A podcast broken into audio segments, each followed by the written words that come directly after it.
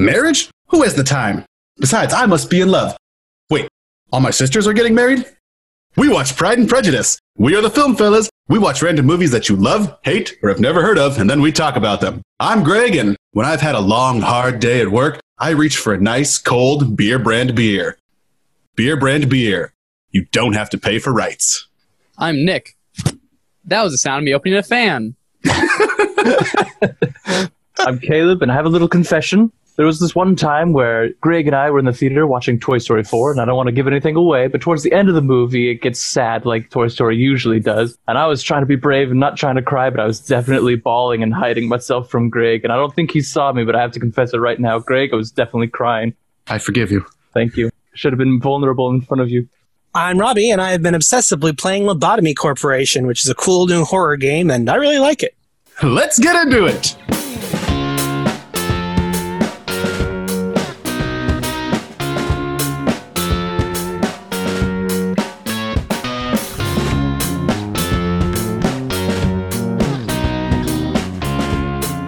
Everyone. Like I said, we are the Film Fellas. This week we watched Pride and Prejudice. This was Caleb's pick. Caleb, tell us a little bit about this movie. Well, this movie came out in 2005. It's directed by Joe Wright and written by Deborah Moggach. Moggach. I should have looked that up. And it's based off of, of course, the novel by Jane Austen. It stars Keira Knightley and Matthew Macfadyen in our principal roles of Lizzie and Mr. Darcy. And there was also a version that was sort of like a mini series that was featured on the BBC. And that was my main exposure to Pride and Prejudice at the start. But let's get into our one sentence summary, shall we? Yeah, Caleb, please pick the order. Let's see. I'll go because I don't want mine to be stolen, and then we'll go Robbie, Nick, and Greg.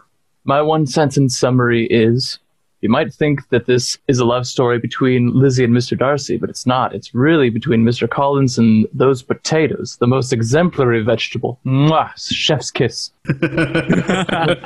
Mrs. Beckett, Miss Beckett, Miss Beckett, Miss Beckett, Miss Beckett, and Miss Beckett all try to find love and joy in the countryside of the late 18th century England. I love where your heart is at, but also, it, it, but it's Miss Bennet. Pride and Prejudice. Mrs. Bennet, Miss Bennet, Miss Bennet, Miss Bennet, Miss Bennet, and Miss Bennet find love and happiness in the late 18th century English countryside. Yeah. That's a good one. My one sentence summary is guy gets a girl to fall in love with him from staring constantly. So anyone out there, if you want to get someone to fall in love with you, stare at them. Well, eye contact doesn't hurt. We do not endorse this. stare directly at them and don't blink. Not a great idea. eye contact. Always eye contact. It's important. Maybe slow down on the eye contact. My one sentence summary is Mr. Darcy, you are the worst person I have ever met, and I would never marry you. That being said, I love you. Let's get married. Solid. Very apt. All right, now we're going to get into our synopsis where we're going to go one by one and explain what happened in this movie. We're going to jump around and we're going to have a lot of fun. Let's see how it goes. Spoilers ahead, people. Consider this your spoiler warning. This movie is uh, 15 years old as of recording this episode. If you don't want it spoiled for you, or if you haven't read the book or anything like that, you don't know anything, the spoiler synopsis timestamps will be in the description of whatever podcasting tool you are listening to. Our story opens in the late 18th century England, where the Bennets are busy about their business. There's Elizabeth Bennet, Mary Jane, Lydia, Kitty, and then Mr. and Mrs. Bennet, who just go by Mr. and Mrs. Bennet. And they have been invited. Let's call them who they are blonde girl, the girl with the depth, the mute one, and the giggle twins. well, the mute one is also like uh, shreds at the piano, so let's call her Flighty. Liberace. Yeah, Oh. Liberace.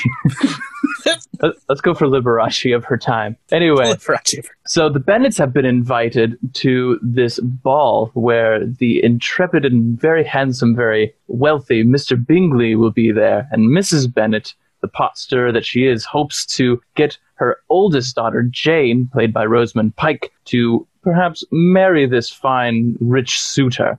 They meet at the party, and Mr. Bingley has brought a friend with him, Mr. Darcy. They're closest friends, and this is when Mr. Darcy and Elizabeth Bennet meet for the first time, and they clash with words because he's just a big grump. He's a he's a grouch and a half. Let me tell you, fellas.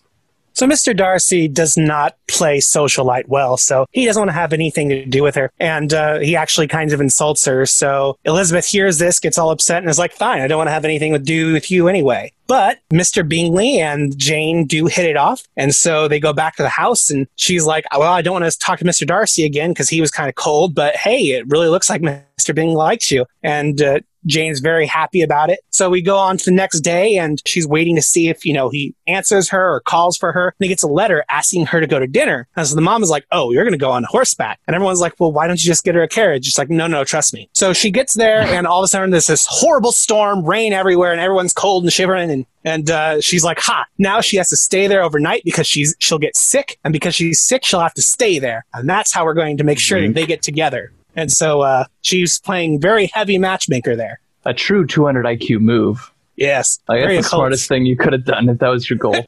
Fellas, So we find out that she has to stay there because she is sick, and Elizabeth is like, "Oh shit, I gotta go check on my sister." But I'm gonna walk because we're the poors and we only have the one carriage, and I can't take that. So she walks over there and she goes to the estate where there's Mr. Bingley, Mr. Bingley's sister, and Mr. Darcy. And she goes to check-ins on the sister, and it's like, "How are you doing?" It's like, "Oh, I feel like such a burden." And Mr. Bingley comes in and goes, "No, it's been an absolute joy." Well, I mean, not that you're sick, but you know, because you're here, and um, yeah.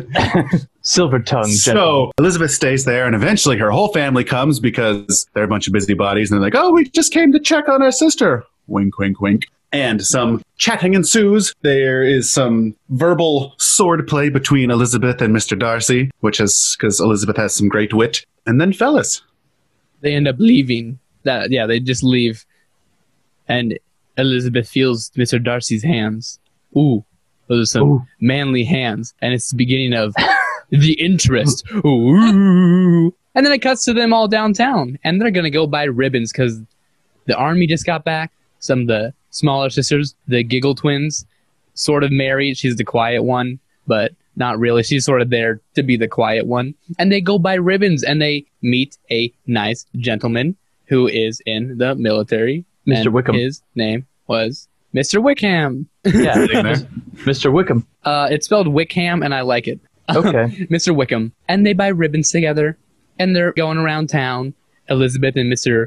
Wickham are having a nice little little bit of chemistry. He's like, "Ooh, is this going to be love triangle?" And they go by a river, and across the river is Mr. Darcy and his friend, Mr. Bingley. His name is funny. And all of a sudden, Mr. Darcy turns around and goes, "Yeet," because he doesn't like Mr. Wickham, and there's a little bit of conflict there. Ooh, is this going to be a love triangle? And then they go to a ball.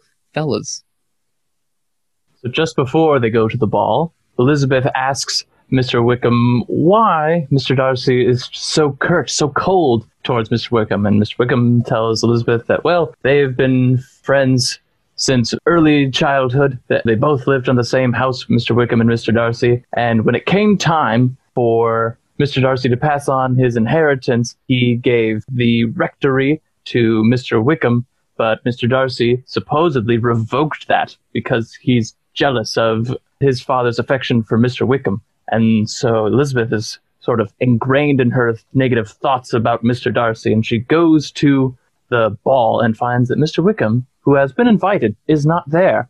However, the estate owner, Mr. Collins, is, and wishes to be quite nearby Elizabeth the entire time. He keeps asking her for all the dances, except for one, which was taken by Mr. Darcy, to which Elizabeth agrees to dance, supposedly for a reprieve from the insufferable Mr. Collins, who has been dining at the Bennet's estate for the past few weeks or so. Time is sort of very fleeting in this film. So after Mr. Darcy and Elizabeth dance, and they sort of do like a some more verbal sparring, like, aren't you going to say something about the size of the room or the number of couples and whatnot? Mr. Collins goes to introduce himself to Mr. Darcy because Mr. Collins's estate owner, Madam Judi Dench. Lady Catherine de Bourgh, because Mr. Collins' estate owner, or sort of just in charge of person, Lady Catherine de Bourgh, is very closely acquainted with Mr. Darcy under sort of unknown circumstances. And so he introduces himself at the ball, and that's just about all that happens at the ball. Fellas. So after the ball, they go back to their house and they're eating, and Mr. Collins is in there with her and is like, I would like some time alone with Elizabeth. And Elizabeth's like, oh no. Because when you ask to be alone with somebody at this time with a suitor, usually it means that you're going to try and propose marriage. And obviously she wants nothing to do with Mr. Collins. And so she's like, oh God, everybody just stay in here with me. And everyone's starting to book it. And she looks at her dad is like, please, please stay. And he looks for a second and he turns away and leaves. And then Mr. Collins is like, so I know that uh, I'm only obsessed with money and stuff, but this is only proper. So you and I should totally get married. And she's like, no. And she runs out of there. And Mr. Collins like, wait, what? And so he's all confused. The mother's freaking out because she's like, you've got to marry him because if you don't marry him, we're going to be destitute. Like, the house is in his name. And so she's like, but I don't want to because I don't love him. And the dad comes out there and the mom's like, make her love him. And he's like, you know what? It's your choice. And she's like, oh, thank God. I don't want to be anywhere near him. I don't want to be with him. And so she's like, okay, I guess I got to figure out what we're going to do because our entire family is now possibly destitute. And then her friend Charlotte comes up and is like, hey, so I'm going to marry Mr. Collins. And she's like, wait, but you don't love him. She's like, that doesn't matter. Like, you've got to get over your romantic notions because he's going to give me safety and security and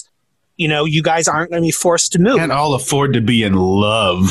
Can't Exactly. afford to be I hear that, sister. she's like, hey, you got to get your head out of the clouds. And so Elizabeth's all kind of upset because she's like, you know, I'm stuck here and everyone's leaving me and Jane has somebody and Mr. Wickham, who I was kind of flirting with, is up in the north and I have no one here. And fellas, So Elizabeth gets a letter inviting her to the newly married couple of Charlotte and Mr. Collins' new place. So she goes and they visit and they have a good time and they see Mr. Darcy ride by and she's like, Mr. Darcy, what is he doing around here? And Mr. Collins comes in and goes, Hey, I gotta go see my patroness, Lady Catherine. And they're like, oh, sweet, let's go do that. But we're going to walk because we're the poors. So they walk up to this giant, giant estate, and Mr. Collins is telling them all about how great Lady Catherine is because she's rich. And they go inside this opulent palace, and in there is Dame Judi Dench, and she's a delight. And she's like, "This is my daughter," and she's like, "Hmm." And Dame Judi Dench is doing all this uh, power move stuff, like, "Oh dear, do you play the pianoforte?" And she's like, "Oh, a little bit, but pretty badly." It's like, "Well, do it anyways because I'm the patroness." I'm paying all the bills. And she's like, all right, I'll do it. And then they're at dinner later and they're like, oh, Mr. Mr. Collins, you can't sit next to your wife. And he makes him switch with Mr. Darcy. And I thought that was a whole like matchmaking scheme. Spoiler alert, it wasn't. Nah. And yeah, they spend some time with Lady Catherine, fellas. The next day they go to church because Mr. Collins is a pastor and he's boring and he's really mucking up the scriptures. And He while they are doing the church, Elizabeth is sitting next to one of Mr. Darcy's friends, Mr. Williams. And Mr. Williams is all like, oh, Mr. Darcy, all our old stories. And then he brings up how he saved, Mr. Darcy saved his friends, Mr. Bingley. Can From- you give his dialogue and then voice again? That was spectacular. Ah, yes. and he's given all the old stories from back in the day. And he talks about how Mr. Darcy saved his friend, Mr. Bingley, from a horrible engagement. Whoa! but turns out that um he looked really down on Elizabeth's family, the Bennets. And it's like, ooh, Elizabeth's not happy. She runs out of the church. It starts raining again for dramatic effect. She's drenched. She goes to some weird little I don't know, Gazebo. ga- gazebo. It's like there's such a small area to actually stand in. And it's like this giant concrete thing. Mausoleum or something? It makes Yeah, you know the. Thomas Jefferson Memorial? It's like that, but without Thomas Jefferson. Hmm. Yes, but more old guys. Yeah, that was a joke. older None of them than are there. Anyway, Mr. Darcy comes in and he confesses his love, but oh, Elizabeth ain't having that shit. She's like, hell no, hell no. Look what you did to my sister. What about Mr. Soldier Boy? I, names are hard and Wickham. names are hard. Wickham. Wickman. Wickham. Wickham. Mr. Wickham. And he goes, oh shit. Uh, my bad, but it, it, it's unresolved, and he, he confesses love, which is really hard for him because he's like a weirdly socially awkward guy. Shout out to me. Anyway, a,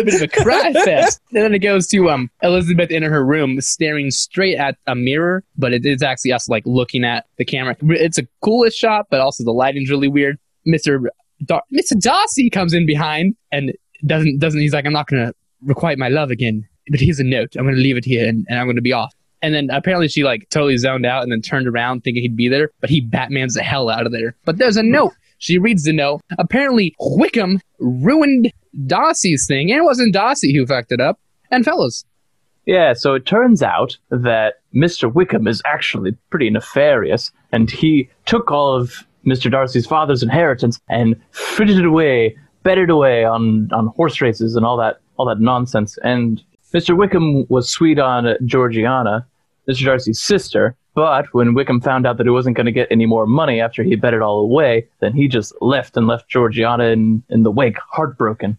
So now Elizabeth is a little so so on her feelings about Mr. Darcy, but that is when she returns home to find that Jane has returned from London after trying to seek out Mr. Bingley, and Jane is also not feeling so good since Mr. Bingley and her got all broken up because Mr. Darcy suggested that perhaps Jane wasn't so smitten with Mr. Bingley as Mr. Bingley was for Jane.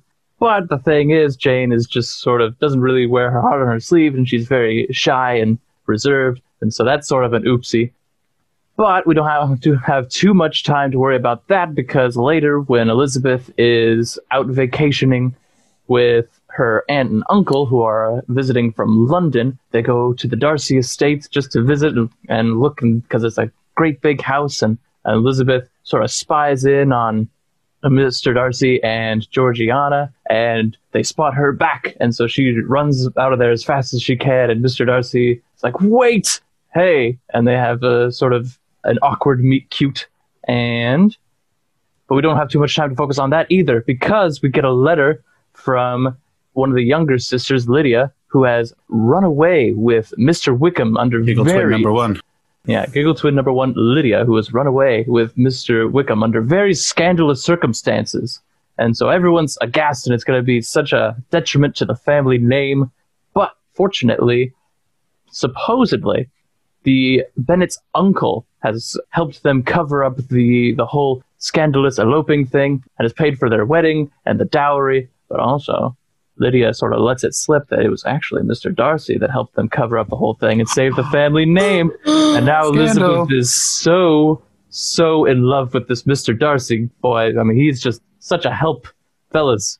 So Mr. Darcy comes in and talks to Elizabeth now that Elizabeth is like, hey, so I know you did this good thing and you're actually not as horrible a person as I thought you were. And they talk to each other and it's like, no, hey, he's a nice guy and I do kind of like him. But that night, Lady Catherine comes in and is like, starts slamming them about the house and how they're filthy and how they're poor, tells everybody to get out so she can talk to Lizzie alone and is like, did you, you know, get your feminine wiles all up on my nephew and have my nephew propose to you? And she's like, uh, no. And she's like, because he's proposing to my daughter and this is how it's going to be because it's been this way for years and we're rich and you're poor and it doesn't matter. And she's like, uh, well, I have no clue what you're going on about, but sure. And so now she's heartbroken because she thinks, you know, I'm just too lowborn for Mr. Darcy to love and he already has all this stuff and I'm just going to walk along the moors and put my hand to my head and hope. And then all of a sudden Mr. Darcy comes striding along on the on the hills and comes up to her and she's like, What do you want? And he's like, Okay, I'll go away and I'll never bother you again if you tell me to, but I love you. I really love you. And she accepts and they are engaged. And then he goes to talk to her father, and her father's like, I thought you didn't like him. And she's like, No, I really like him. And he's like, Okay, cool. You guys get together. And uh, they're suited to wed. And that is the end. Huzzah. Woot. The end. and Jane also got married. Yeah. Big Oh, yeah. news back. Bingham matter. comes in and he's like, "Hey, what up?" And the whole family's like, "Hey," and he's like, "Uh, bye." And then he goes, and Darcy's like, "Yo, dog, what happened?" And he's like, "Man, you know, I messed it up." And he's like, "Well, you know, just go in there and be yourself." And he's like, "You're right, I will." And he goes back in there, and he's like, "Well, everyone please leave?" And they're like, Oh. "Poses," and they get married, and everyone gets married. And Except then for Kitty Elizabeth and, uh, becomes Mrs. Darcy. Oh, it's true. Mrs. Darcy. Mhm. Mrs. Darcy, Mrs. Darcy, Mrs. Darcy, Mrs. Darcy. No, only one would be Mrs. Darcy. It's not how that works, Robbie. I'm sorry. you all Anyway, know that's under the my end. name.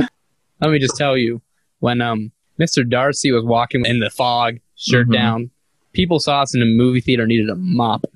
Mhm. need, a, need a cold glass of water to calm that one down. That is a good shot right there, let me tell you. So, fellas, I chose this movie primarily because we haven't really done a romance yet, or a rom com. I wouldn't res- necessarily call this one a rom com, I would more call it a romantic drama. But you know, what were some And first maybe not even that. Yeah. Well, what In would you this call it, corner Greg? the world. It's a- That's a, Um, that's a war drama primarily, I'd say.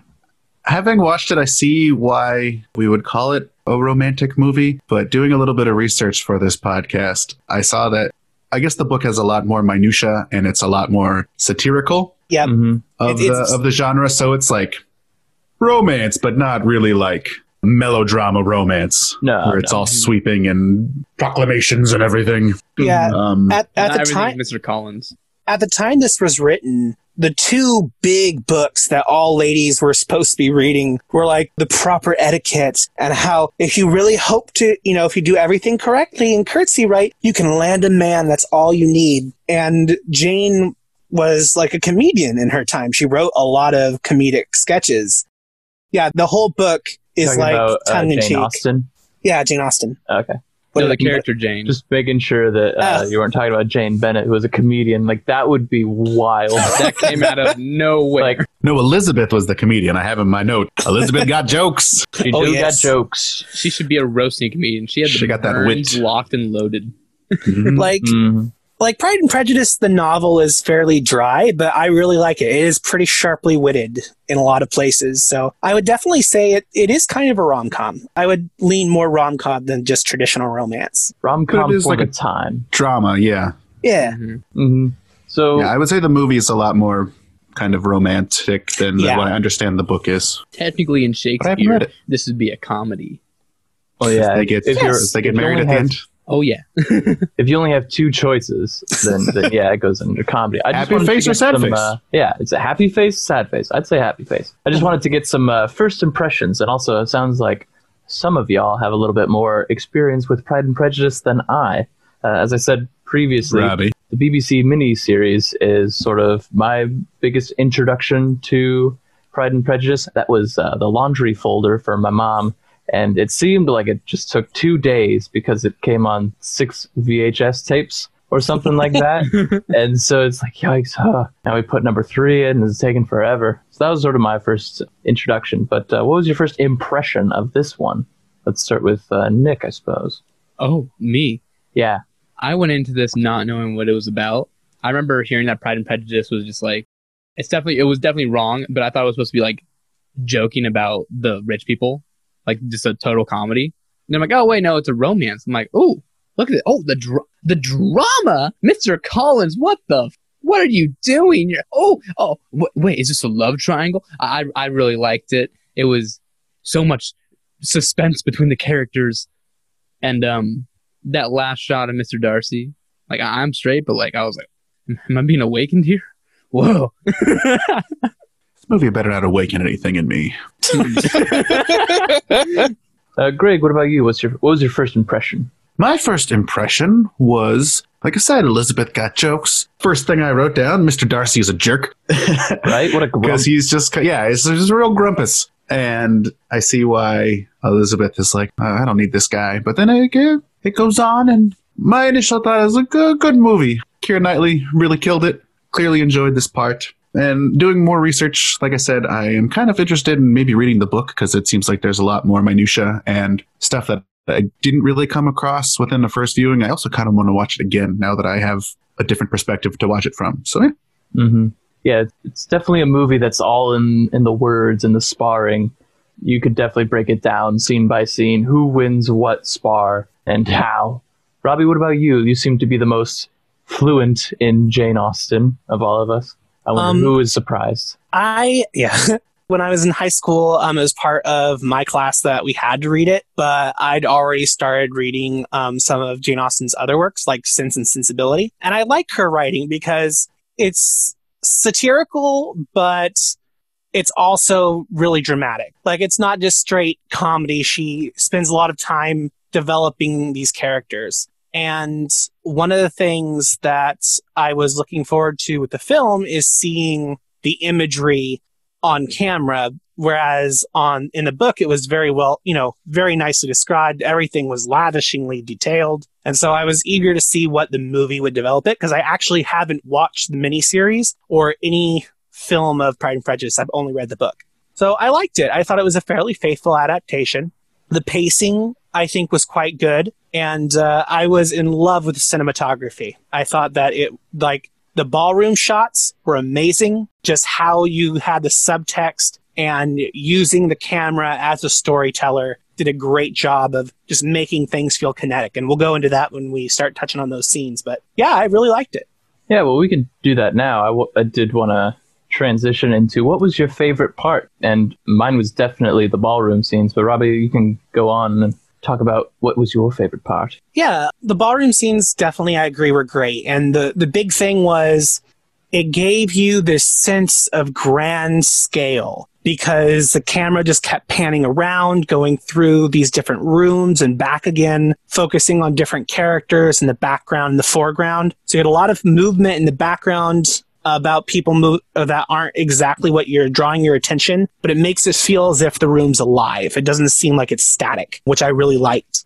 The dancing sequences were great, especially when it was compared between the dance with Mr. Darcy, where it's like tit for tat, a little they're sword fighting with their words, and it's very nicely choreographed. And then compare that with Mr. Collins, who all but steps all over her feet and just makes everything kind of awkward and embarrassing, but the shots are basically the same in how it's filmed. It's just you can Mhm. tell how bad it is. Mhm. It isn't? I was gonna say the one with Mr. Darcy is all done in like one take, and they're verbally sparring around each other. They're dancing, they're moving, the Oh, camera's that's right. flowing Yeah. with them, and she's like, "Ah, here's this witty piece of dialogue," and he's like, "Hmm," and he's like, "Well, you're supposed to respond like this," and it's just kind of moving back and forth. Whereas the one with Yeah. Mr. Collins is very choppy. It's cut more. It's clearly Oh, they're not. that's what I meant. That's what I meant. Is it, it you can see the difference in how it makes you feel because one feels like a dance and the other feels like I don't know your junior prom. Basically, it's really awkward and cut together, and it highlights the differences between them. But also, I liked how when they're doing that verbal sparring at the end of the Darcy scene, they're alone. As the camera's panning with them, people start to peter out in their Oh, their yeah. vision of each other, and it's just those two dancing. And then all of a sudden, the camera cuts again, and they're all in a line with their people, and then they all bow.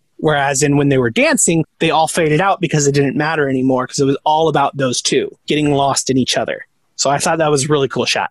Yeah, I gotta say that was also my favorite part for all the reasons you said. And just as an aside, I think it's pretty interesting how what I think to be the most interesting part of the movie is most of the characters, with the exception of Mary. All the characters' most interesting part of probably the year because you know everyone's just sitting. All the the rich folk are just sitting around so bored, waiting to get married, waiting for the radio to be invented. And so they're just waiting for someone to throw a ball, and then finally someone throws a ball, and all of a sudden things get exciting. So I thought it was very fitting that the balls are the most exciting part of the You can also movie, just kind of suggest a ball and make it happen. yeah. You know, Mr. Bingley, you should throw a ball. Oh, yes, a And throw ball. away a couple of balls. A ball? dollars for Mhm. And then two scenes later, like we're at the ball. I really like the scene where all the Bennet girls are sitting around. They're not really doing anything. They're just bored. And one of them's humming Greensleeves and they're just chilling out. And all of a sudden it's like, Mr. Bingley's coming. And they're like, oh my God, we got to look like we're actually doing something. Quick, grab a book. Quick, you go sit there, stand there. It, it was clean up, grab the ribbons. Oh my god! and they're all yeah, that tableau when they walk in, like oh, Yeah, they all look perfect, like all poised. It's It's like, great. what? Hello. It's like the teacher leaves the classroom during the test. yeah. Imagine if like they had curtains that they used back then. What a different life it would have been if they couldn't see him coming and Mr. Bingley just sort of walked on them unannounced. Or one you know, their servants were was invented. like, I mean, "Hey, they- this guy's coming." I mean, if they used the curtains, that is to say. Hmm. No, but it was a servant though. Yeah. Yeah. But like the servant didn't be like, uh, "Excuse me, Mrs. Bennet, there's a Mr. Bingley here to see you." She just sort of lets them in, and then uh, Mr. Bingley and Mr. Darcy, and then they're sort of in. Well, you can't not let. I thought in. one of the servants was like, "Hey, they're coming," and they're like, "Oh shit!" Uh, maybe I'm maybe I'm remembering it wrong. Generally, that's why you would have like the butler open the door because you wouldn't want to be caught incomposed when someone came through. You'd want them to come up there. Like, if they didn't come and Mr. Bingley just walked into that room, it would have been like scandal after scandal. Like that scene when be the whole fired. family comes to Mr. Bingley's house. It's like Mrs. Bennet, Miss Bennet, Miss Bennet, Miss Bennet, and Miss Bennet. yep. What about you, Nick? What was your favorite part? For me, besides Mr. Darcy's amazing walk, because Mhm. come on, it'd be when Elizabeth is visiting Mr. Collins and Charlotte's house, and then Mr. Darcy shows up, but then he goes into the study and it's just Elizabeth, and he, he's trying to say something for like a minute and a half, and he can't say it, so he keeps fiddling with his gloves and like staring at her weirdly, but like Elizabeth's like trying to amuse him, like, "What's up? What to do? Trying to say something? Huh? What's going on?" Would you like some tea?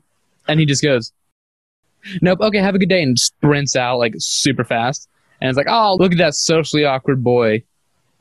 and also, So also, one more. I, I I liked a lot of these scenes Go for it. when Collins is proposing, and then all the family's getting up to leave, and then the last person is Mr. Bennet, and just the sheer dread and like, please don't leave that Elizabeth has on her face, and he just looks at her and it's like this look of I'm so sorry, and he like Mhm. slowly walks out, looking at her, just like, oh, I know, oh, I'm sorry, I, I have to. Don't Yeah, leave right me. before that, when the mom is like, Mr. Bennet, you need to leave too. And he's like, man, but I got my newspaper. It's breakfast. Really? it's my table. Fine. That actually has to be one of my favorite lines, though, is what the dad says. The mom's like, tell her that, you know, I'll never speak to her again. And he's like, all right, honey, you've got to make a decision. No matter what you choose, one of your parents is never going to speak to you again. If you don't marry him, your mother will never speak to you. If you do marry him, I won't speak to you. And she's like, oh, daddy. It's a great scene. I just It's love that. very nice. hmm It's a good one. Really makes you like Mr. Bennet. Yeah. My favorite part, I think, is the cast. Every time somebody new cast. came on, I was like, this is exciting. Look at that. There's little Jena Malone and Carey Mulligan back when they were young. You got Donald Sutherland playing Mr. Bennet. Obviously, you got Keira Knightley and Rosamund Pike as the sisters. That Dame was- Judi Dench! Exclamation point. That's my favorite part of the cast because I didn't know it was Dame Judi Dench, but like when Elizabeth is walking through to meet Lady Catherine de Bourgh, I was like, oh wait, we've been talking about this person for a while. I hope it's like Dame Judi Dench or someone like that. and it was. It was like, oh, this better be like Helen Mirren or something. when she comes in at the night at the end and she's like, "Oh, you can't marry Mr. Darcy," I was like, "Man, I know you're supposed to be the bad guy, but you are just you're so good, Dame Judi Dench. I can't even be mm-hmm. mad at you." And it's just the extreme close up on her face. And it's just like, I'm believing every word you say. I am trash. I'm garbage. Thank you. I appre- yeah, I thank. I appreciate it. So, Greg, since this is the first time you've experienced Pride and Prejudice, right? Book or yeah, movie? I've So- never. yeah, I only knew it through pop culture. I knew the name Mr. Darcy. I was aware it was a romance. Pride and Prejudice and zombies is a thing. That's about, It is. Oh, about all. I know. Seen it, though. So there's something you should do on a rewatch is watch this scene with Dame Judi Dench again. The first, the intro when she first meets Lady Catherine and think of everything she's doing in line of, I do not want my nephew to get with this poor girl. I want her to get with my daughter. And everything that she does that kind of puts her on the spot is intentional because she's trying to show off how bad Elizabeth is compared to her perfect poised daughter. That was Yeah, that whole I- scene. like I said, I thought that it was more about her pushing Mr. Darcy towards Elizabeth at first, especially in that dinner scene where he's like, Mr. Collins, you can't sit next to your wife. You need to sit across the table, trade places with Mr. Darcy. Little did I think that he was sitting next to Lady Catherine's daughter also because he only interacts with Elizabeth. But I was like, oh, look at you, crafty Lady Catherine, doing some matchmaking here. I like how it just totally backfired. Like when Mr. Darcy is talking to his sister about her piano playing, he like hyped it up, and then Liz was like, "Oh, so I was that good, huh?" And he goes, "Oh, I said it was just fine." He's like, "Oh, little less great, It's but not uh, quite the same thing, is it, Mr. Darcy? Let me tell you the only problem I have with Dame, Dame, dang darn it, Dame Judi Dench. Whoever wrote your dialogue needs to take an English class. Gosh dang it. She keeps saying negatives. And you know what? She's like, So you didn't get proposed to by my nephew? And Elizabeth says, No. That means she did get proposed to. But she just Verbal sparring. they take it wrong. It's a negative and a negative equals a positive. Hmm. And then she does it again. She goes, and you promise to never, never accept a proposal if he does do a proposal. And she goes, no, never. Which means, yes, of course I will. But no one, it's like English, man. You say a no, and then she says no. That should be a positive. Gosh dang it. And also, I almost didn't watch this movie because the first scene is Elizabeth reading and walking, and she closes her book and she has a bookmark, but she didn't move the bookmark to the page she was on. She left it two pages behind. what the hell are you doing? I was like, I don't, I just don't want to watch this movie because the first thing that happened was she didn't move a damn bookmark. And I was like, ah! Nick, She you was just weird very things confident. in movies. Yeah. Two things about that. Number one, perhaps she did the thing where you. She did not dog out. ear. No.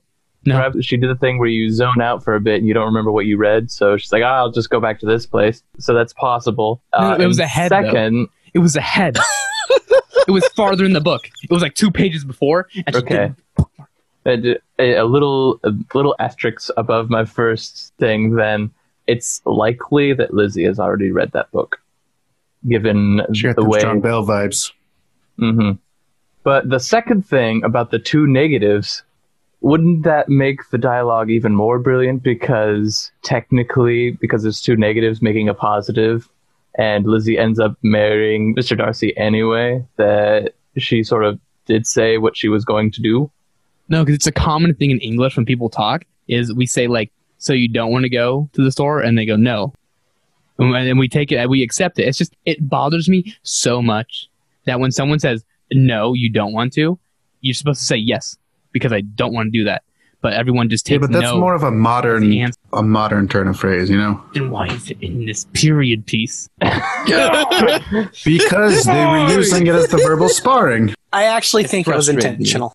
I think it was intentional so that she could do it in the very next scene and accept the proposal. Yeah, I, I don't think that a movie that has to be pretty much carried on the dialogue would drop the ball right at one of the more important I assume the that was taken from the book. Yeah, also probably be from the book. Also, their teeth are too So damn. there you go. straight for this Jane. Austen is a hack. Yeah, we're coming for you, Miss Austen. I- I'm just saying. One more thing. Yeah, go ahead. Their teeth are too straight for this period. Yeah, that's I'm true. just saying. The two sisters were smiling under the bed after they first met the people at the dance. Mr. Bingo. Their teeth are in perfect alignment, and I'm like, no, that nope, nope, no, it would not be that way. Small things bug me. A thing I liked about this movie, though, is the dang Uh-huh. shots. Miss Mr. Darcy's amazing abode. It looks like a damn museum. And the first shot you see is a overhead shot on this amazing checkerboard floor, all marble, all makes me feel like I'm poor as hell. And then Elizabeth is walking on it, and then she looks up, and then it's just like the Sistine Chapel on the ceiling. And just how much money does Mr. Darcy have? Like they talked earlier that he makes ten thousand Pounds. pounds a month a No. year. a year. No, he makes so much more than ten thousand. He makes so much more.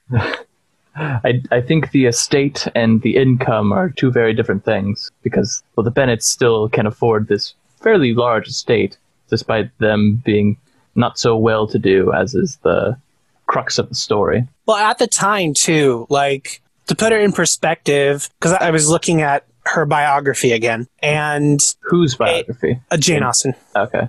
So she was living on a modest income with her family, so they weren't they weren't rich by any means. They were fairly poor, but they still lived more than a living wage. So her dad made two hundred pounds a year Hmm, in the rectory, and he was a clergyman basically. right. At the same time, like a blacksmith, for example, would earn about 100 pounds a year working. That was a working wage for a blacksmith. The gentry, your rich folk, generally made one, two thousand dollars a year. So the fact that Mr. Bingley made five thousand dollars or five thousand pounds a year was big. Like that's about five times the amount you need to be like, okay, you're a rich person. So Mr. Darcy making ten is yeah, basically you are almost to the point of royalty at that point the constant influx of income separate from your estate. So you have the money coming in through either taxes or through different stocks or businesses or inheritance. That's what they're counting as like your yearly income. Whereas like your estate and your land goods aren't included into it, which is why when Mr. Collins is walking up to Lady Catherine's house, he's like, Hey, by the way, just the paint on the outside of this building is worth 20,000 pounds. So the annual income is just kind of like an indicator of what they'd be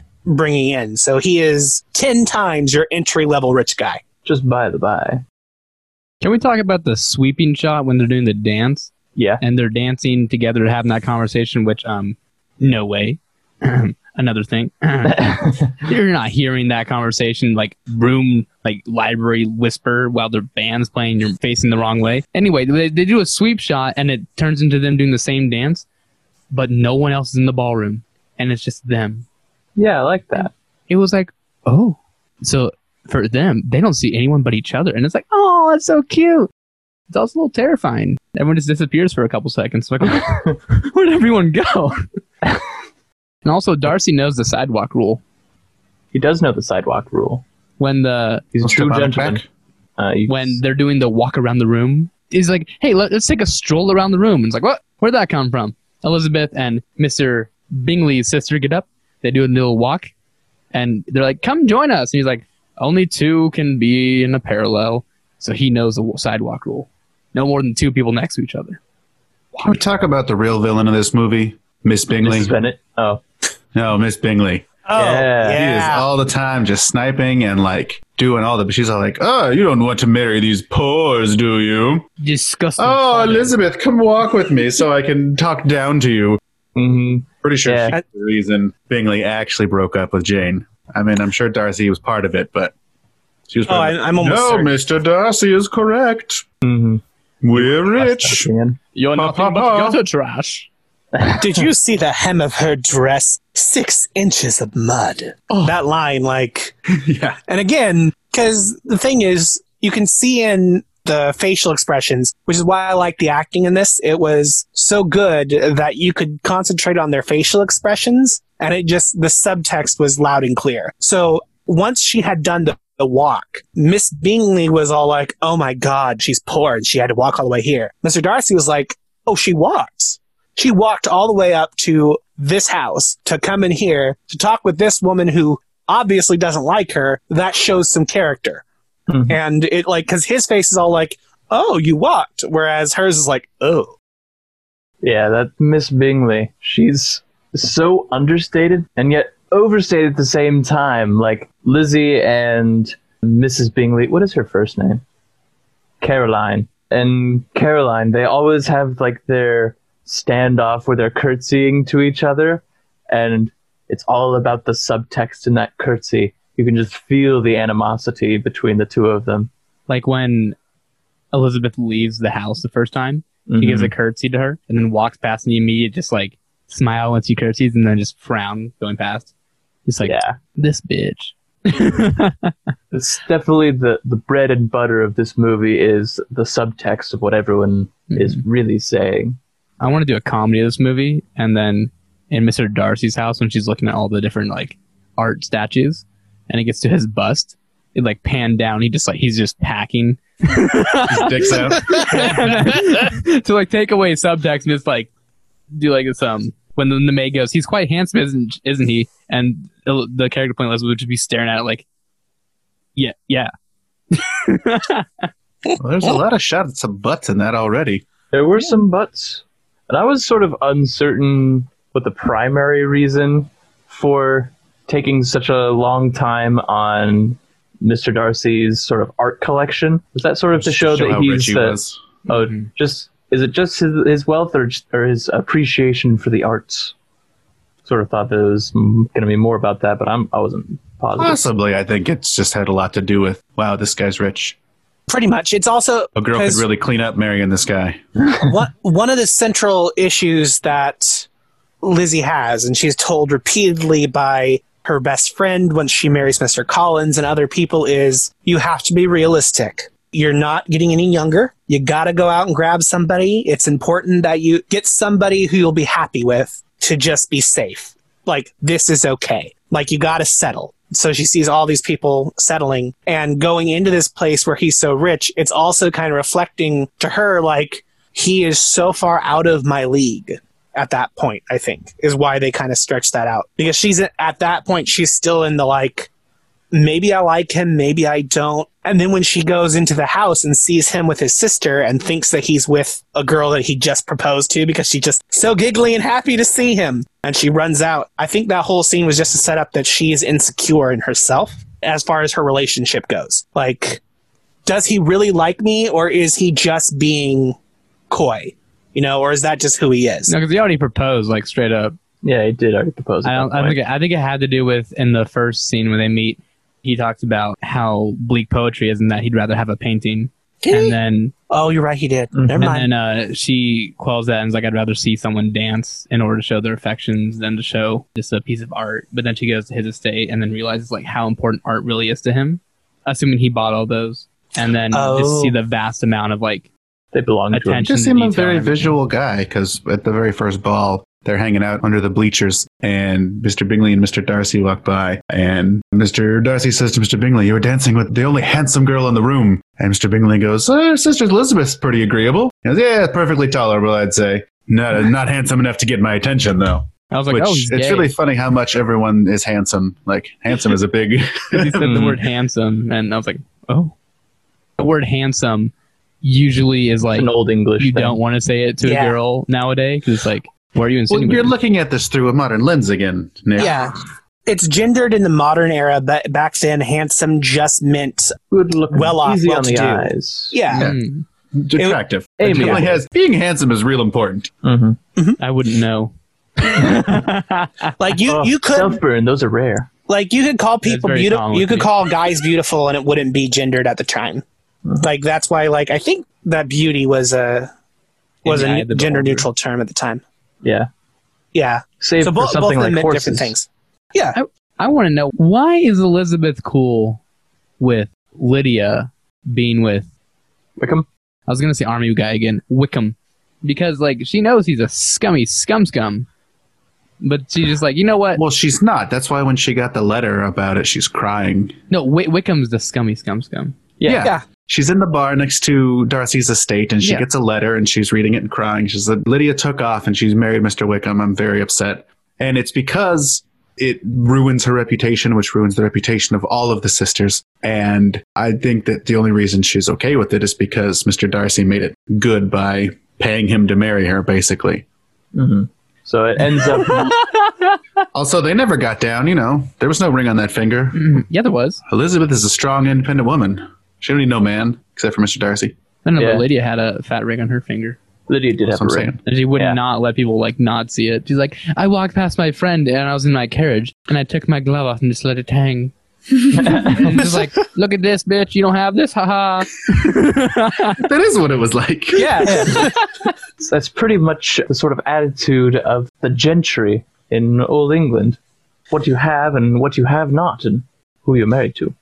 well, and part of the thing is the issue with Wickham, like him being a bad guy, is separate from the issue of the shame their family would have if they actually had eloped and ran off. Like, there's a reason why the fact that he almost ran off with Mr. Darcy's sister was a big thing because that would have ruined a lot of their family clout because it looks bad on your reputation. So the fact that they're getting married, this isn't a time period where you could just, you know, oh, we're just going to get a divorce and blah, blah, blah. The fact is, because he's paid off, Wickham is kind of stuck. He can't just leave her later and do something because that would ruin what little stock he does have. Because as far as most people are concerned, he's still perfectly fine. And all that would be ruined if he just drops her like a bad habit. So there's not as much concern that he's going to be really bad for her now that he's been paid off. So the family's basically like, well, could be far worse. She could be with someone even worse. And at least now, you know, that's settled. Mm-hmm. And she's not going to embarrass the family anymore. Because again, your reputation was a huge thing back then and would haunt you and generations down the line if you messed up something. And don't get me started about how Mrs. Bennet would react. Oh, God. Her nerves, you guys. Her, Her nerves. nerves. nerves. That's Why would you do that to her nerves? that's My poor definitely uh, my top fav top five favorite lines in the movie is Mr. Bennet's line about "I'm well acquainted with your nerves, dear. They've been my, My constant companion And for for 20 the past years. twenty years." That Which- really clues you into their marriage dynamic, and they still make it work, and there there's still some warmth in there. It's a real quick and efficient way to clue you into how the whole family works. That, Yeah, that one line made me question, like, wait, so they've only been married for 20 years, but they have like four kids, all, some of them very much past 20. Whoa. Um, methinks that it's perhaps her nerves got started when Jane was born, but it's also very Hmm. possible that But they've they're, all, only they're been like married 20, for 20 years. 26, 25. Yeah, because Charlotte said, I'm 27. I Yeah. need to get married, which I assume Elizabeth is similar in age. Similar, but I think Yeah. Elizabeth would be younger. I'd say Jane's probably that age, and then yeah, I'd say Jane is just- probably closer to 27. But the youngest Mary is like 15, right? 16. 16. no, oh, not 16, meaning 16. 15 is um Mary's the Darcy's youngest? sister. Mary is the youngest, yeah. I think thought Lydia or Kitty was. Mary really strikes me as the youngest. Robbie, Mary, reader? Mary I- strikes pretty me as sure- one of the middle kids. I think Kitty is the youngest and Mary is a middle child that's close in age. Just because it's been a long time since I've read it, but I'm pretty sure how they were basically breaking it down was at the end, all the older kids got married. And then you usually list children in order of their age when you're talking about them as the oldest first and the youngest after. the order goes according to Wikipedia Jane, Elizabeth, then Mary, so I was very wrong, then Kitty, and then Lydia is the youngest. Ah, and she's the one who marries Wickham, right? Yeah. Wickham Lydia is is- weirdly into uh teenagers, which I guess technically wasn't I the weirdest thing back think At then. the time, But yeah. like for the now, it's time. just like, ooh, 15, 16? Wow. it's funny. I have a note that says, "Oh, Mr. Wickham seems nice." Yeah. I mean, I guess he was nice, but he's also got some scummy past. Yeah. Yep. Scummy practices. Am I, I mean, the at only least one he's who got a was job. voting for or rooting for Mary and Mr. Collins? I was like, Mary well, Mr. Collins. Mary, Mr. Yeah, I- Collins. I thought very little of Mary. She was Which my halfway through the movie, I was like, "Is she like a servant, or what does she do here? I, I wrote, I wrote a note she that doesn't do anything." Yeah, I think that might be also reflected in the book. Mhm. Mary sort of seems like the the Beth from Little Women. Uh, kind of. She fills in that role, the one that everyone like kind of likes, but she's the one that'll get sidelined when plot starts happening. Also, I really like that part of the story where they're in the ball and sh- you go panning over to her singing, and she's just she's doing an awful job of Aw. both singing off key and playing the piano wrong. And then the dad comes over and goes, "Honey, why don't you give the other people, you know, let the other ladies have a turn?" He closes the piano, and then about a minute and a half later, as the camera's panning around, you see her in the corner. And she's crying, and the dad comes over. She's like, "I've been practicing all week," and he's like, "I know, honey. Trust me, I know." because she's been Yeah. trying. For, I There was a put lot of great notes. camera movements through, like, we're going to show what's happening in this part of the room and then move over here and follow someone and see what's happening over here. And then another character is going to come and we're going to follow them for a little bit, all without cuts. A lot of good uh, establishing work that way. I put in my notes. Um, Mary is me when I try to show my roommate a song I learned. Oh yeah, I've been there too. And then the very next day after this party, this is basically the only thing Mary really does. Oh, Uh, is in this movie that Yeah. has focus with her. And she's sitting at the piano the next day when they're all hungover and they're trying to make themselves hangover drinks with milk and raw eggs and bourbon. And she's sitting there trying to play. And Miss Bennet is like, Mary, please, please, Mary, please. just, Yeah. just stop. so It's sad. Great. I thought they were making eggnog for some reason, but I thought they were. Were they not? Oh, no. No, as soon as I saw the it's a raw egg in there, I was like, hangover cure. yeah. Uh, Hangover cures at the time raw eggs and bourbon and some milk. Ugh. Have you got themes to talk about? Besides the two themes of pride and prejudice. yeah. So some of the main focus in the show is based on the interaction between the gentry and the families themselves. And so there's a lot of family dynamics and obligation. So two of the biggest themes I see in here that aren't like the really service ones Pride are and prejudice. obligation and fiscal responsibility. Because the obligation is there through society of getting married, finding someone good and settling down, but also money is important. So Yeah, what you is really are important? like supposed to marry rich. Mhm. Yeah. Uh, Not it's only- interesting to see Mr. Wickham kind of play the lady role where he was gendered at the time, where he was kind of low in society. He's like, well, I got to try to marry rich, or else I'm going to be just a bum in the streets. Mhm. Yeah. Yeah. Sort of marries up. Exactly. And that's a big pressure is how your levels are marrying. Romantic love really doesn't factor in. Like that's a luxury. Yeah, which is a lot of the characters kind of feel that way. Like Charlotte does. She's like, I'm 27. I need to marry up and be taken care of, which is what was expected at the time. But And but the character of Elizabeth is Jane Austen, basically instead satirizing and But poking even holes. Charlotte, like originally when they're at the dance, he was talking about how, but does Jane really love him? And then, the, like two scenes later, she's getting married without love, and it was sort of heartbreaking to see, like, because her option was to be with a super rich guy, and Well- her well, other, and without being married to the super rich guy, they still have a decent income. Yeah. Well, one of the things is it's brought up when she has that speech where she's talking with Elizabeth and she's like, Hey, I'm marrying Mr. Collins because he's safe and he will provide for me and I will be fine. And I am 27 years old. So basically she's disavowing love. But earlier on, there was another point when she's dragging Elizabeth along because Elizabeth is taking too long talking with Mr. Darcy, right? And she's like, Mhm. just go get married. We have plenty of time to get to know them after we're married because in this time period, you didn't really focus on the romantic side of that love. That would come with time. You would get to know someone because like, oh, well, this is this and that is that. And we'll slowly develop as one or we'll just be cold to each other. But the fact of like, oh, we truly do dote and love on each other and we're made to be together and also actually being fiscally responsible for your family was very hard to get. Oh yeah, Yeah, Elizabeth that's like really, uh, Mrs. out. Bennet's full whole character is like, look, I Mhm. got to marry these girls off. I got to make sure they're taken care of because as soon as Mr. Bennet dies, the estate's gone. So we got to get you girls hooked up, Mhm. match them up. Look, here's She- rich guy. Go And she get ends him. up, yeah, she ends up three for five at the end of the movie. So I mean, she's pretty much done. And it was Yeah, very- she's doing good. unfortunate for the Bennets that they had five girls in that time, just based off of like not having a male heir really put pressure on Hmm. the matchmaking. Yes. it reminded me a lot of Fiddler on the Roof, the matchmaker song. I thought that was the mom the whole time. Matchmaker, yeah, match.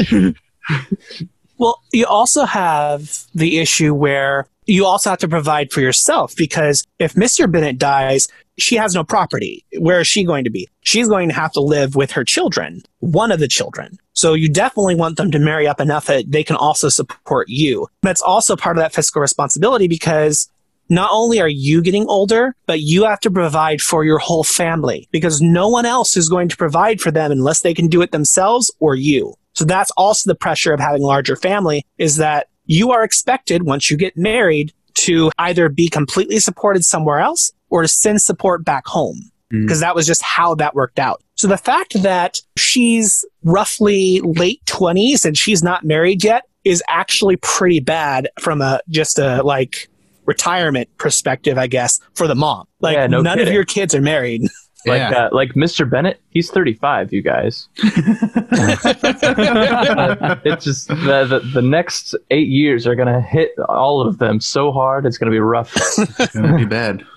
I wish I had that their breakfast every day. It made me so At 10 in the morning. What are you talking about? No, the breakfast that they have, like they pay for a cook, as they had to point out when uh, Mr. Collins was sort of like, "So which one of my cousins?" Which which also made me a little weird because they're cousins. Yeah, And I wasn't to marry sure them. I if was they like, were "Oh!" talking about That was cousins in very the familial way, or if they were talking about cousins as in like the friend sort of Shakespearean way, Familial. of referring to. Yeah, Okay, but I I don't, I, don't think it was like first cousins. It didn't seem Yeah. like.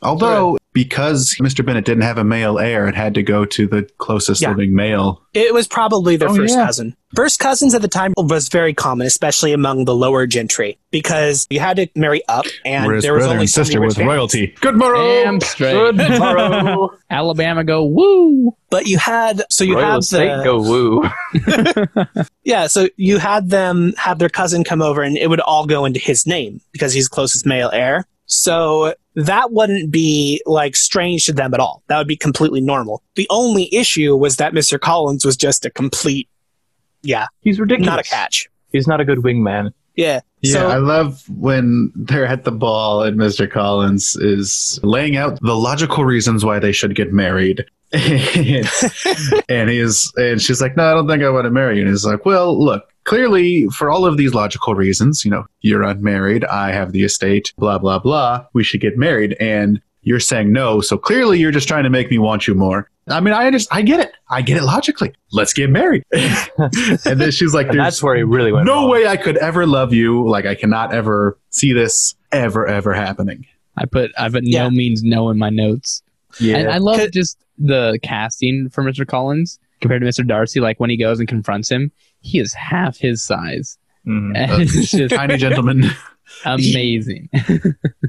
and how like when Mr. Collins is trying to introduce himself to Mr. Darcy, he's like, mm-hmm, mm-hmm, "Mr. Darcy," and Mr. Darcy has his hand on his hip, and he like turns around and almost just bats Mr. Collins Yeah. down to the ground. That was it was uh, it was a good little bit of brevity. Did you guys think Mr. Darcy was handsome? I think in this movie, this movie really makes him look like the handsomest man in all of England. Uh, see, It- I thought he was pretty meh. I thought Mr. Bingley. Maybe just because he was more affable and like charismatic. Yeah. But I was like, I see, I see Mr. Bingley. I see you. But Mr. Darcy, maybe because he was just a jerk. I was like, I don't like you, Mr. Darcy. You need to He get out of here. a big forehead. And uh, so, like, I, I watched this with my mom because I got home and I was like, hey, I'm here, but I need to watch a movie because I'm doing the podcast with, with the fellas. And she was watching and even and even during the scene, and like he may not be like the most attractive man overall, but he is attractive. But then Well, I'm not saying he's hideous, yeah, but us, the- but in the fog with his shirt, like he's been so dressed up the whole time? He's his shirt is out. He'd been walking all night just for this occasion. we'd all look good in the fog with our I shirt like- open. Oh shit! But my Got that mom's just sitting there, she's just sitting there like, he's really not that handsome. And I'm just sitting here like, Dang. See, You dude, me and Nick's mom. the hell? what do I have to look forward to if that's not handsome? I also really like how right before Mr. Bingley proposes to Jane and they're walking along and Mrs. Bennet's like, Oh, why is he even showing his face? I just don't know. Like all the stuff how she hates him because, you know, she's supporting her daughter. Mhm. And then the second that he's about to show up, it's like, all hands on deck. Everybody get ready. We got to get everything prepared. You stand there. You stand there. And then they all leave. And then uh, he comes in. He's like, I'd like to talk with your daughter alone. And she's like, everyone immediately to the kitchen now. she just grabs them and pulls them out. And then it pans out to see like the girls giggling at the door. And then the mother is above all of them going, shh, quiet down. I like how every us. time there's anything happening with the Bennet family, Yeah. they're all on the door, even the dad. that's that's my motif for this movie is everyone is creeping on that door. They're trying to get the juicy tea. like she says at the very end, for once in your life, leave me alone. Mm-hmm. Throughout the whole movie, nobody has any privacy. They're all in everyone's business, which is fine. They're a family. Mm-hmm. I like also, how the dad always bored. just wants peace. Like when Yes. Lydia ran He away, wants he's to read his newspaper." have peace. and be left alone. Let me sit at my table. I like that scene that Robbie was talking about where the shopkeep's like, So did you hear Mr. Bingley's back? They're like, Oh, we don't care. It's like, Well, I can get this roast for the thing. Ah, blah, blah, blah, blah. But he, he's also throwing this ball. Ball, you say. Hmm. He ordered a lot of pork. Oh, mm. Pork. No, yeah, a lot of ball. pork. Hmm. We need meat. Ooh. Girls, time to get the ribbons, if you know That's what I mean. On a note about the cinematography, I did say that this movie sort of expects itself to be carried on the dialogue, but certainly there's some great camera work and some good shots in this one as well, uh, particularly in terms of landscaping. Some of my favorites were when Lizzie is walking to the Bingley estate for the first time, and she's just sort of is this wide shot where she's crossing over a small hill and the the distant clouds and I don't know how to describe good shots. I just know them when I see them. I just like them, you know. It's uh, yeah, it's pretty. And uh, there's this other time where we get some really good English countryside when Lizzie's mulling over her feelings about Mr. Darcy while she's staying with her aunt and uncle. When she's yeah, when she's with her aunt and uncle. There's On the that time where they stop right? by that big tree. Yeah, they're on the Mhm. cliff. There's a lot of good stuff there. One, Yeah, one like use of camera techniques that really worked for me was during the scene where Mr. Darcy is fumbling over his words and playing with the gloves and not be able to talk to. oh yeah, and it just like zooms in on him. And right at the end when he leaves, it zooms in, like so it really emphasizes like the speed and which he left. Give a nice little comical effect. It's like ah, look at him. Mm-hmm. there are a few like There's a good when quick zooms.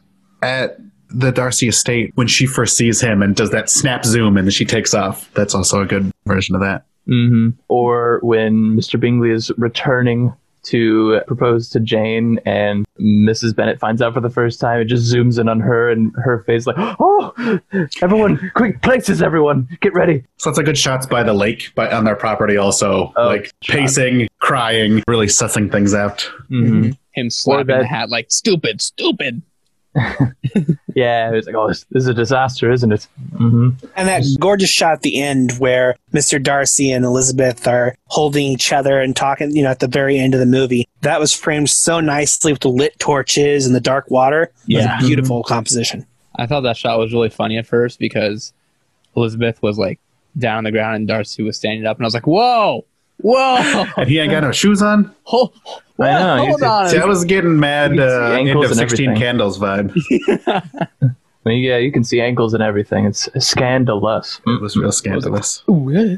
Oh, another favorite shot of mine, beyond all the ones in all the balls, I loved all those. But uh, when Charlotte comes to tell Elizabeth that she's marrying Mr. Collins, and Elizabeth is spinning around on this short swing, and she hears that Mr. Collins is marrying Charlotte, and so she sort of just keeps spinning afterwards. And we see the time pass, and then we see how she reacts to that news, and the reason behind why Charlotte is marrying Mr. Collins because she's not getting any younger. She's being a burden to her parents. She, she's got to marry up.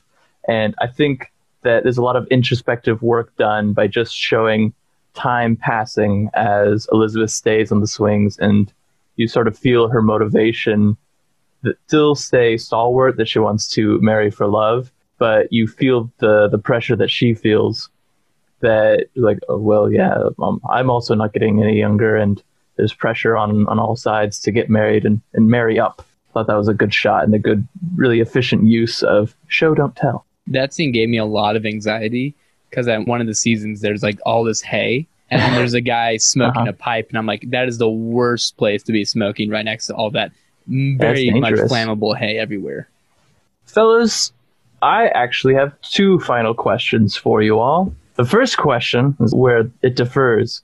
This movie presents, in my humble opinion, two fair suitors. I want to know from each of you are you in Mr. Bingley camp or Mr. Darcy camp? And then, uh, would you recommend this movie and under what circumstance?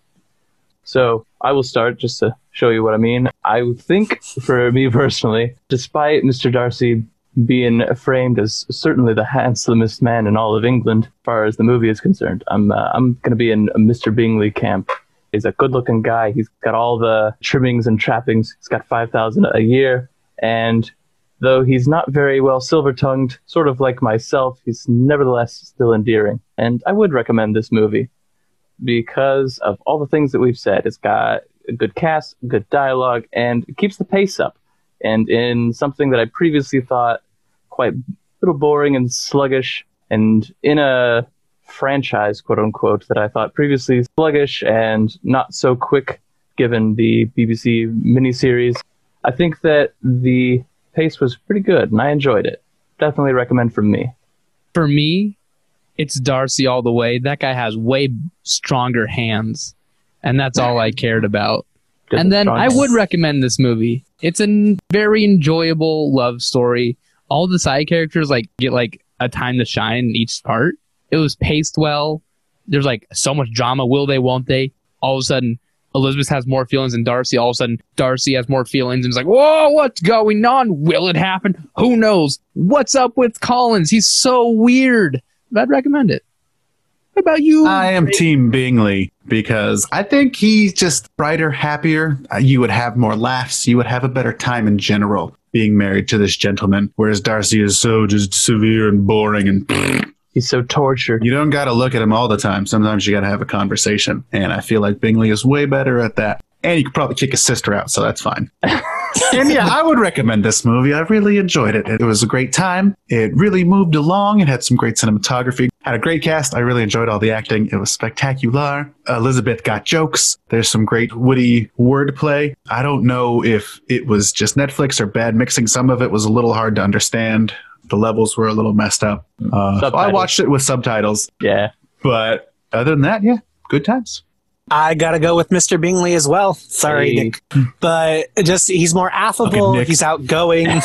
He, I have more money And- now, haha. he he has less money, but again, five times the amount for a normal for your normal rich guy at the time. So I definitely would be more on that team than uh, the ten thousand with the cold shoulder.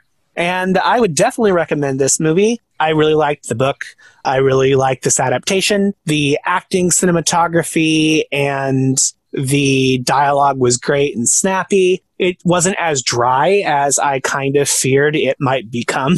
It's Uh, in danger of being that. So it's, I mean, the original gets pretty darn dry. So I was like, as long as they There's can a lot of like fast dialogue. this. Like there was a lot. Everyone was talking really quickly, and they had their thoughts, and they wanted to get them out. Especially Elizabeth to Darcy before they were really in love. There's a lot of like mm-hmm. almost spitting the dialogue at each other. Which is like So that really helps the hour and pacing. 15 minutes. Yeah. Yeah, I really enjoy the pacing. I thought it was very good. Like you said, it was snappy dialogue and carried along well, and it could easily have gotten bogged down, but it didn't.